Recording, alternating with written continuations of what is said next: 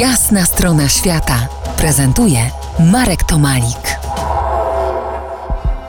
Profesor Piotr Kłodkowski był ambasador Rzeczpospolitej w Indiach, autor książki Imperium Boga Hanumana, czyli Indie w trzech odsłonach, moim i waszym gościem po jasnej stronie świata. Cztery strony Indii w RMF Classic. Rozmawiamy dziś o problemach imperium, bo tak trzeba dziś mówić o Indiach. Piotrze, korupcja to nie od dziś potężny, nierozwiązywalny problem gigantycznego kraju. Z moich doświadczeń podróżniczych mam złe wspomnienia. Wszędzie oszustwa, wyłudzenie dodatkowych opłat. Czułem się jak w matni, a to chyba najniższy szczebel tej plagi. Tak, oczywiście. E, prawdziwa korupcja pojawia się na najwyższych piętrach władzy. E, chodzi między innymi o kwestie przetargów, gdzie tak naprawdę łapówki mogą sięgać e, milionów dolarów. No i to jest prawdziwym problemem Indii. E, Narendra Modi zyskał władzę, zdobył poparcie swoich wyborców dzięki obietnicy zwalczenia korupcji. Oczywiście z jednej strony to obietnica, w jaki sposób można to zrealizować. Ano likwidując czy też zmniejsza, zmniejszając obieg gotówki. Taki eksperyment miał miejsce w Indiach, ponieważ Modi zdecydował się na wycofanie nagle banknotów o najwyższych nominałach.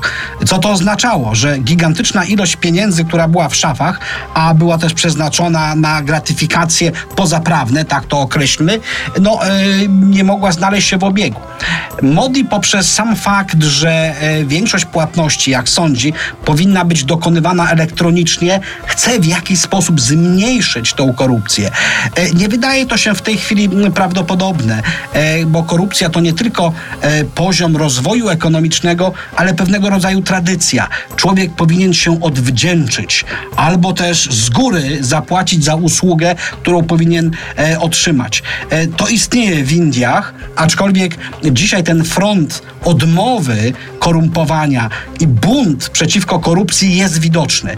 To już nie jest bierna akceptacja, że korupcja jest czymś przyrodzonym, że musimy z tym się pogodzić. Nie, coraz więcej, i to nie tylko znakomicie wykształconych Indusów, mówi: Nie, nie chcemy tej korupcji. Policjant, który żąda dodatkowo od kierowcy opłaty e, po to, żeby e, móc wjechać do centrum miasta, nie jest czymś, co e, budzi już akceptację, ponurą, ale jednak akceptację. I tutaj Hindusi liczą na Modiego, że Modi, który właśnie był postrzegany jako człowiek zupełnie nieskorumpowany, który nie posiada rodziny i chce tą korupcję zwalczyć, jest jakąś nadzieją. E, czy odniesie sukces? Myślę, że nie. Zmiana tego, czy też wytrzebienie tej korupcji wydaje się niezwykle trudne e, i myślę, że dopiero e, zwiększenie się poziomu życia w Indiach będzie miało wymierny wpływ na korupcję. Za niejaki kwadrans porozmawiamy o rosnącym w Indiach fundamentalizmie. Dowiemy się, co jest jego pożywką. Zostańcie z nami po jasnej stronie świata.